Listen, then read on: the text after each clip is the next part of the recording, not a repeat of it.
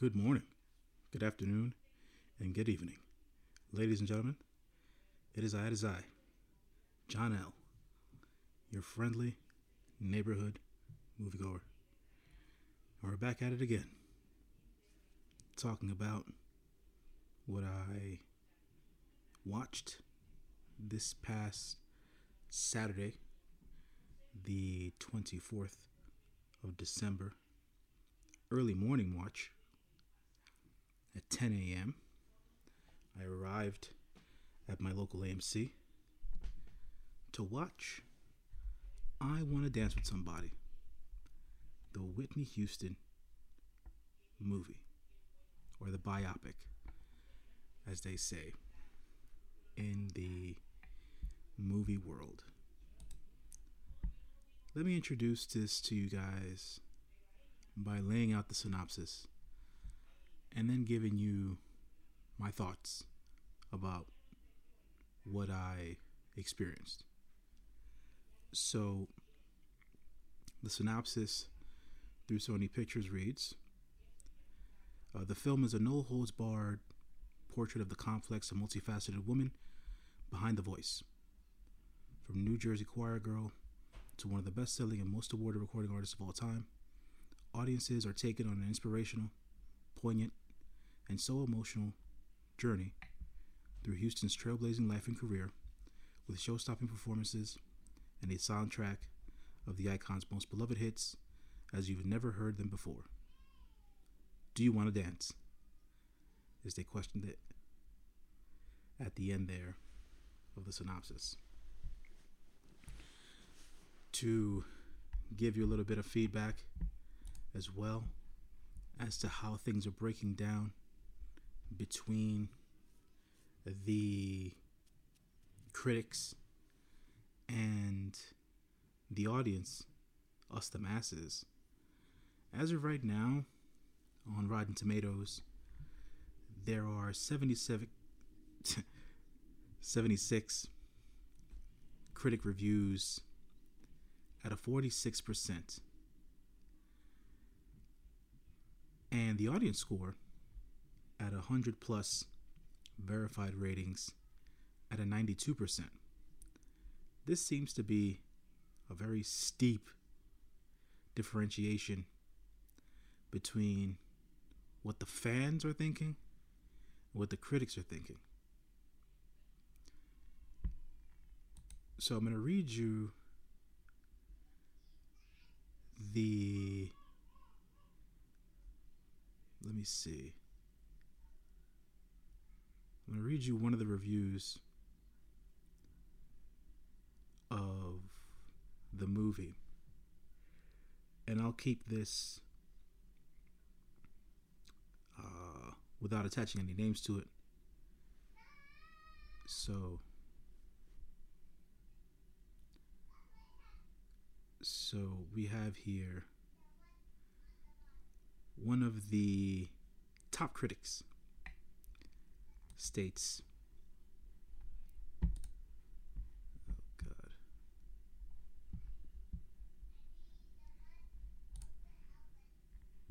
It starts to take a distinctly ghoulish quality especially a scene that imagines her frame of mind before her death.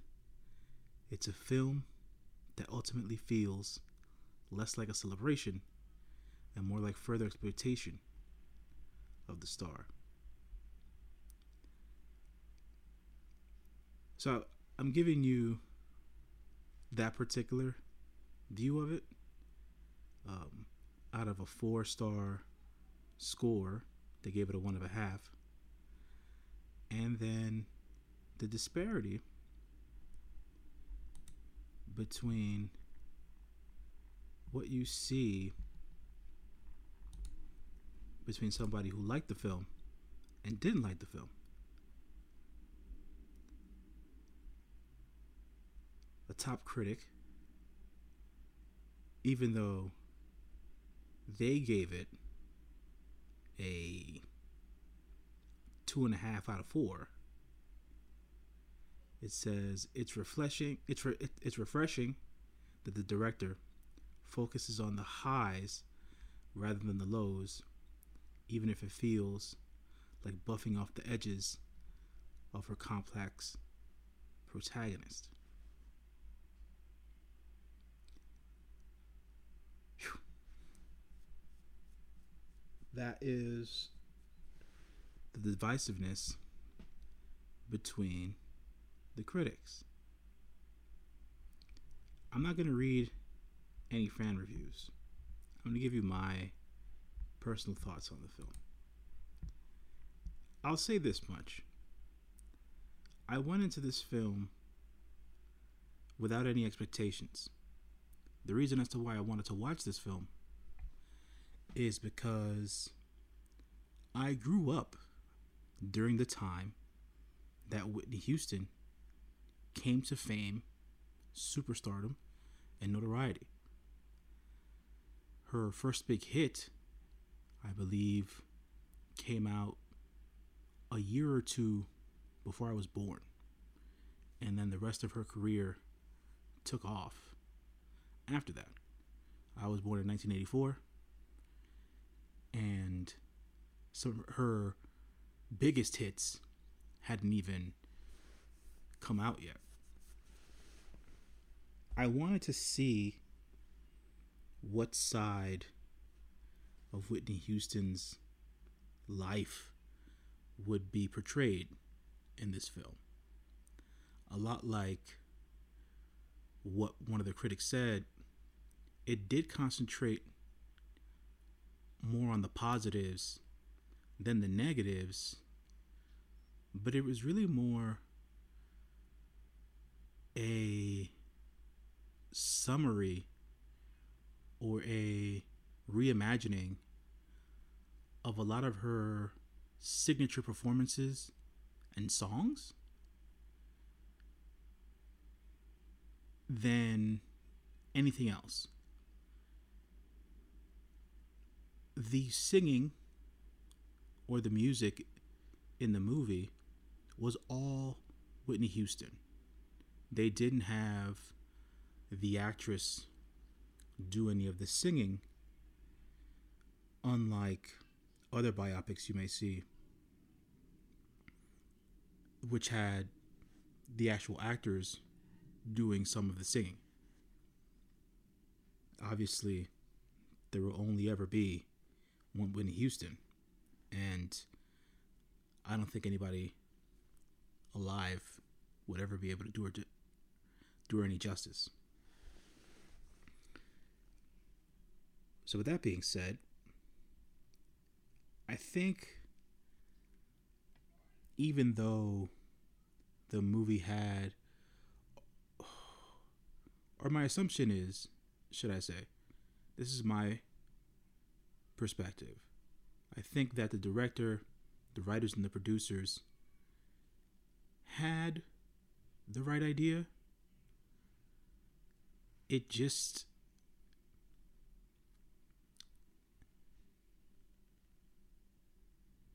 I'm not going to say it didn't hit, right?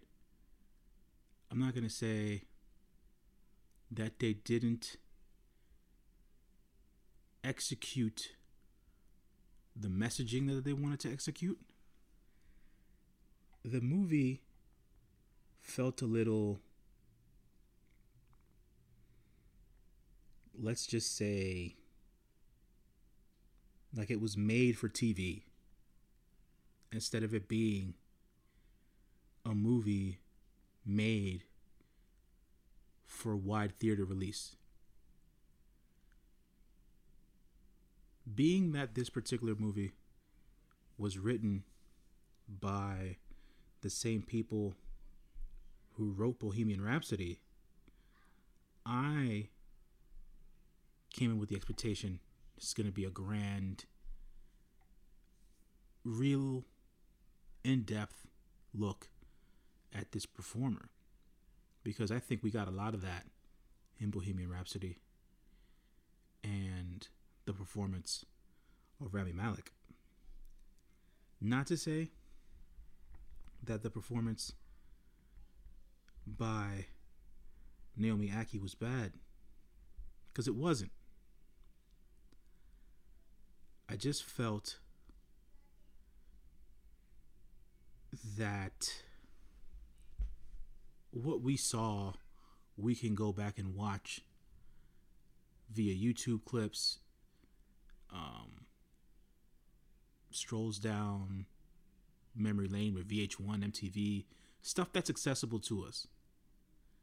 And just to have somebody act out what we've, by majority, things that we've already seen, I felt was a waste, really. The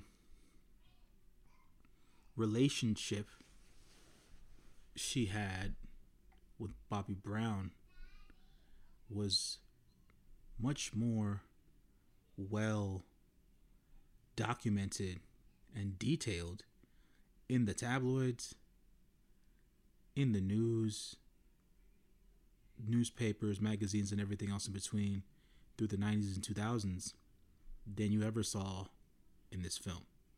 Granted, like I said, they concentrated more on the positives and the negatives. What did I learn about Whitney Houston in this film? One, that in the early 80s, at least the way they made it seem in this movie, not sure if it was um, artistic liberties taken or not, but it seems that she had a uh, the way it was depicted in the movie a phase in which she went through where she was having personal relationships or personal relationship with a woman nothing wrong with that we have plenty of gay bisexual lgbtq plus community representation in entertainment today. I never knew that about Whitney Houston. Does it change anything about how I thought about her? No. I just thought it interesting for it to be put in the film. Not sure if they were just trying to show a different side of her because eventually she ended up in another relationship with a man and then she eventually had a family. So i guess they wanted to show the differences of where her mindset was how much attention she paid to what public perception was what the perception of her close family and friends were, things of that nature. So that's one thing I learned about Whitney Houston. Another thing I learned about Whitney Houston was that later on in life, she became a smoker. Not of hard drugs and things of that nature. That stuff's well documented. Of cigarettes. And that's what led to, or that was a part of what led to her voice no longer having the kind of range that it had before. I wasn't aware of that. Why is that important? I'm not sure. Because I feel like, as a member of the public, a lot of the public and her fans just attributed that to her long-standing battle with drug addiction and alcoholism and things of that nature. Not too sure as to why they figured to add cigarette use to it by the end of her uh, life and career.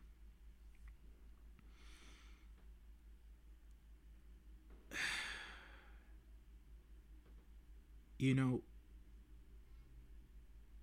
it's another thing to state And I think it's fair to state as we get older, time seems to fly by quite a bit.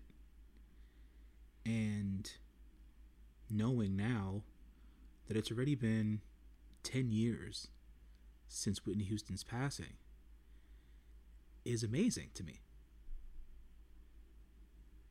How fast these 10 years have flown by. And how much she's not celebrated. And the reason as to why I say that is every at least from the way that I consume my media, social media, whatever have you, like on a yearly basis, I'm reminded about the likes of shoot, how am I brain farting on this? I just had him in my head. Michael Jackson, Prince, uh, this year, DMX, the rapper, always Elvis. You know, artists of that regard who were that big are remembered yearly on their birthdays and the anniversaries of their death. And I haven't ever really been exposed to any sorts of celebrations or posts about Whitney Houston. And that's sad to me. Much like what her life ended up as, right? How she ended up dying, the trials and tribulations she went through, and all that. The movie tried to get away from the sad, but ultimately, by the end, you couldn't do anything but sit in it. She died in a very tragic way. She was involved in what we have, by majority, always perceived to be a very toxic relationship with her former husband. To tie back into another thing I learned about Whitney Houston that I never necessarily knew at some point in time before her death, she left Bobby Brown. I never knew that to be true. Yet again, not sure. I didn't pay too much attention to the detailed happenings in her life in the later years, but I never knew that happened. So, I guess we can't, or the majority of our fans can't necessarily lay blame to Bobby Brown, as a lot of people do. Uh, she had her demons. And the movie does show that.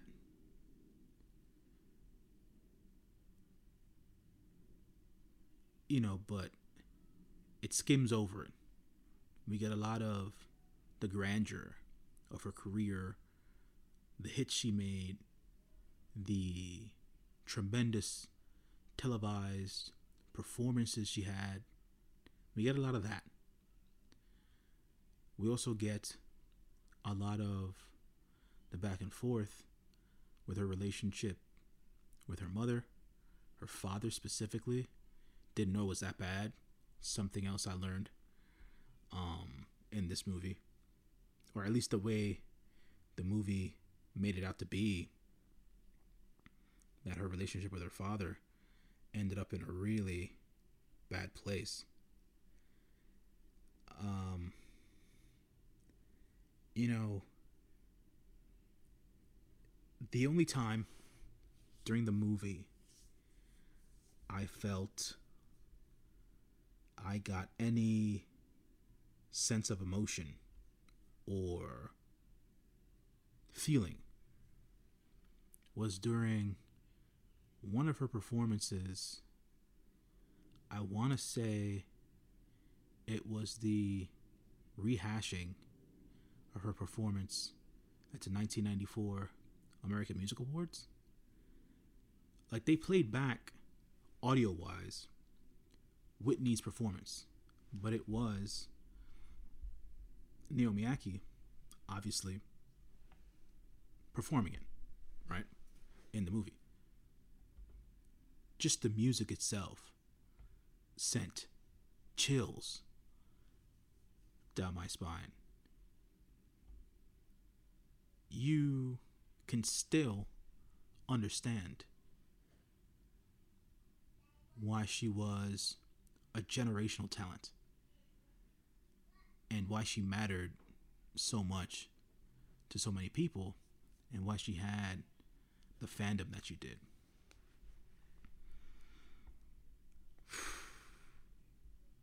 From a performance standpoint, uh, for the individual performers, like I said, Naomi Ackie, she played Whitney Houston. I feel she did a good job. Uh, Stanley Tucci as Clive Davis. It worked. It wasn't Stanley Tucci's best work, but it worked. Uh, Nafessa Williams as Robin Crawford. I wasn't necessarily too aware as who Robin Crawford was. Her character shone some light there. Uh, long-standing actress uh, Tamara Tunie played Cissy Houston, obviously Miss Houston's mom. Clarke Peters played John Houston, um, Whitney's father. I think Clarke Peters played a tremendous role, and he really made you dislike, hate him. So I think he played his role to perfection. And Ashton Sanders, he played Bobby Brown. And Ashton Sanders, I want to say, impersonation, um, best Bobby Brown impression. It worked. It worked. I felt like we were definitely hearing Bobby Brown. Um, but everything else, they really went light on the Bobby Brown stuff. And I think that was a good way to go. Uh, concentrate, obviously, more on Whitney than Bobby in a Whitney Houston movie.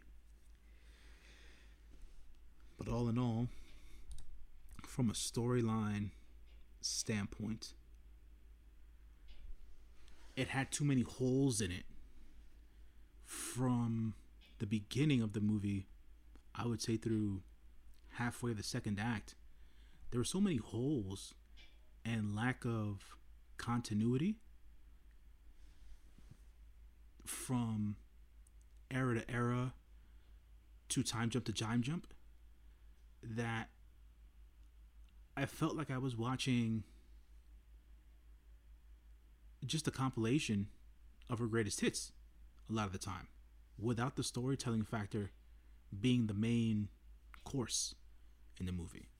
Um, so yeah, they missed a lot to have a good cohesive plot uh, in my eyes. So that's one thing that really failed the movie there. And like I said before, uh, the other thing was it just felt like one of those made for TV movies that were made on the cheap. And for two hours and 26 minutes, which is the runtime for this film, I felt like this movie could have definitely been much shorter. With a lot of movies, especially now during the holiday season, being in excess of two and a half hours, you definitely felt the two and a half hours of this movie. They definitely could have cut this down because they didn't do a good job uh, writing this movie and fleshing out what could have been more detailed happenings uh, from era to era, decade to decade, or time jump to time jump. Too many holes. And the overall feel of how this wasn't even good enough to be on the big screen sucks for me. Uh, like I said, I, I grew up on Whitney Houston. I would never call myself a fan. I never owned any of her work. But to sit here and say I didn't know who she was, that would be complete BS. Um, so I'll leave you guys with that. In regards to this movie, would I recommend it? If you want to watch it at home, wait for it to go on demand. Shoot. If you can wait long enough until it actually hits TV, I'd recommend for you to watch it on TV. Because it just feels like a made for TV movie. Unfortunately. That's my take. That's my perspective and point of view on I Want to Dance with Somebody. Thank you for listening, folks. I never like having to do these reviews about these movies I don't like.